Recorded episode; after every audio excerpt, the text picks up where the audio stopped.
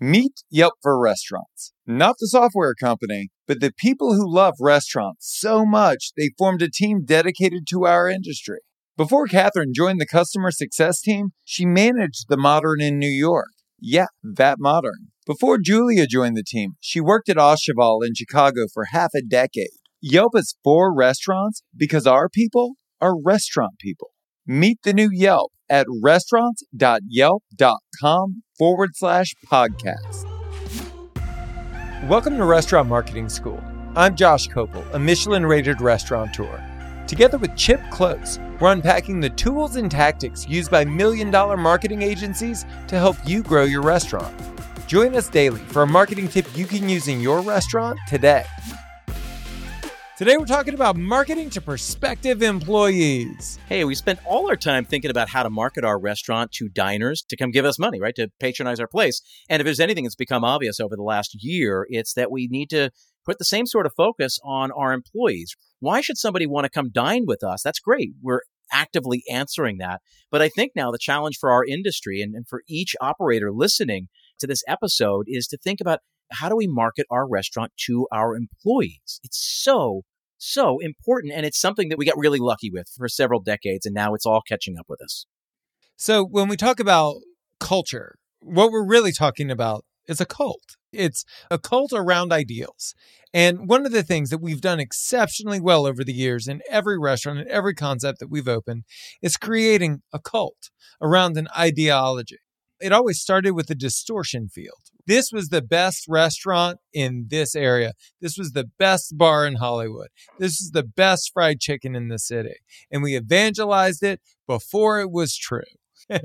Because when you first open, it's really hard to be great at everything. And over time, if you're all rowing in the same direction and working towards a common goal, then that becomes your cult. That becomes your culture. And it's very easy to indoctrinate other people into that culture. With the bar in Hollywood, I would argue that within six months, a third of the people that work there were the regulars that had been drinking there in the six months prior. Why? Because they wanted to be part of what we were creating. And then through referral, we never had to worry about hiring again. We never placed another Craigslist ad. We would just let the patrons know that we were hiring, and either they would refer people in or the existing employees would refer people in. To make this really actionable, to give a tactical piece to all of this, I'm inviting operators to rethink their job listings. So, job listings typically look like this great stuff about us, why we're awesome. Then we got the responsibilities or the requirements. This is what you need to be able to do this job. Then the responsibilities. This is what you're going to be required to do here.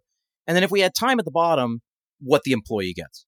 And I'm inviting people, right? So if there's three main sections, the requirements, the responsibilities, and then what you get is flip them upside down. Start by saying why you're going to love it here. And you got to really provide real reasons why people are going to love it here. Why should I work here? I don't know. Give me answers.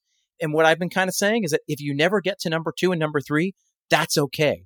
People know that they've got to be in the industry. There, there's a base amount of knowledge. Like they get that. You don't have to put that in a job listing. It doesn't have to be 400 words when 75 or 80 might suffice.